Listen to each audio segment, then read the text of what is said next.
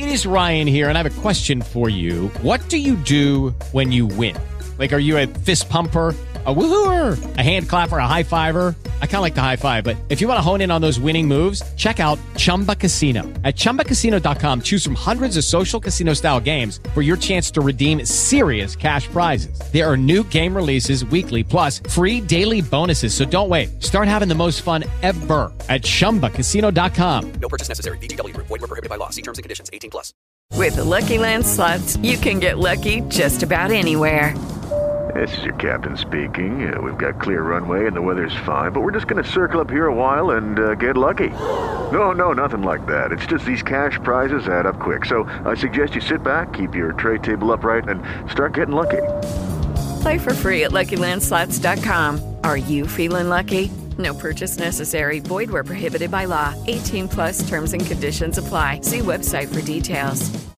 Uno dei motivi per cui in questo paese si riesce a fatica a instillare un sano garantismo, come sarebbe scritto nella Costituzione, come sarebbe auspicabile in un paese civile che ciclicamente viene attraversato da moti giustizialisti e dai loro rispettivi movimenti politici, è l'utilizzo strumentale e peloso di un garantismo disfunzionale che viene utilizzato ogni volta dalla politica per normalizzare atteggiamenti e persone che dovrebbero starne alla larga invece della politica e che non solo ricevono solidarietà, ma qui addirittura si ritrovano sull'orlo della beatificazione.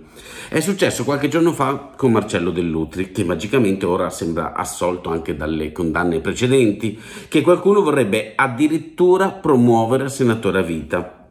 Evidentemente essere condannati solo per rapporti con la mafia è un prerequisito per una corsa al Quirinale qui da noi, ma è risuccesso ieri nell'indagine che riguarda Luca Morisi, lo spin doctor di Salvini e della Lega, caduto precipitissimamente in disgrazia per una storia di droga tutta da chiarire. Ricapitolando, da osservatori esterni, Morisi dice che non è successo niente, ma chiede scusa.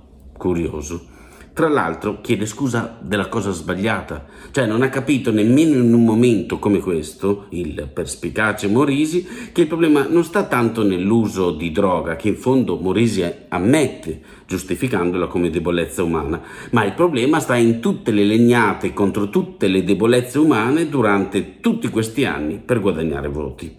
Matteo Salvini, quello che è contro la droga sempre usato, parole di fuoco per mettere consenso, chiedere eventualmente alla famiglia Cucchi, improvvisamente cambia atteggiamento e ieri si dice novella Madre Teresa di Calcutta pronto ad aiutare l'amico. È il sovranismo dei delitti e delle pene. Cioè lo stesso atteggiamento, staremo a vedere se è anche un reato, viene pesato in base alla vicinanza affettiva o alle convergenze sentimentali e politiche essere razzisti perfino nella pratica della solidarietà, se ci pensate, è un capolavoro, davvero. Parte il garantismo peloso. Non facciamo con Morisi quello che lui faceva con gli altri, dicono tutti, e lo fanno strumentalmente per non colpire la Lega e Salvini. Si vede subito, da lontano.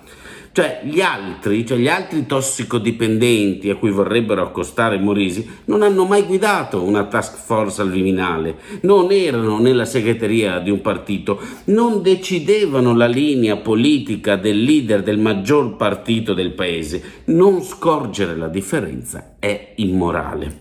Non capire che un'indagine del genere su una persona come Morisi è un fatto politico è strumentale.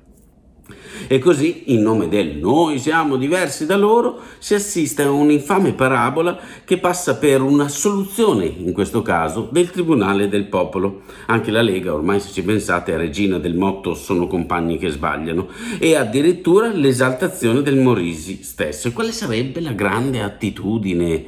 di Morisi essere incappato in un atteggiamento che ha demonizzato per anni e che ha aumentato il consenso banchettando sui disperati dove stia la virtù in tutto questo, sinceramente, è davvero difficile da capire.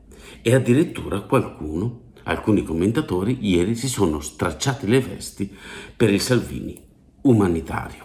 In effetti ha ragione Salvini.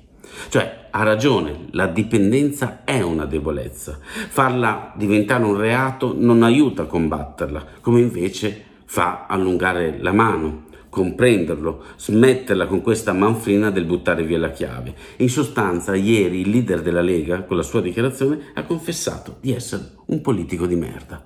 Ma i garantisti disfunzionali sono così, cioè usano consapevolmente la presunzione di innocenza per rivendicare il dovere di sospendere ogni giudizio, anche morale, su atteggiamenti e su inopportunità, come nel caso di Morisi, che non hanno bisogno di indagini, non hanno bisogno di ulteriori prove. Cioè sono talmente garantisti che garantiscono ogni volta il salvataggio nell'opinione pubblica dell'amico degli amici. Sono talmente garantisti che pretenderebbero di vietare ogni valutazione negativa sugli amici dei loro amici. Per loro i gradi di giudizio sono sovrapposti ai gradi di parentela. E così siamo finiti dal prima gli italiani, ci siamo talmente infeltriti e ristretti, finendo al prima i moresi. Che pena. Buon martedì.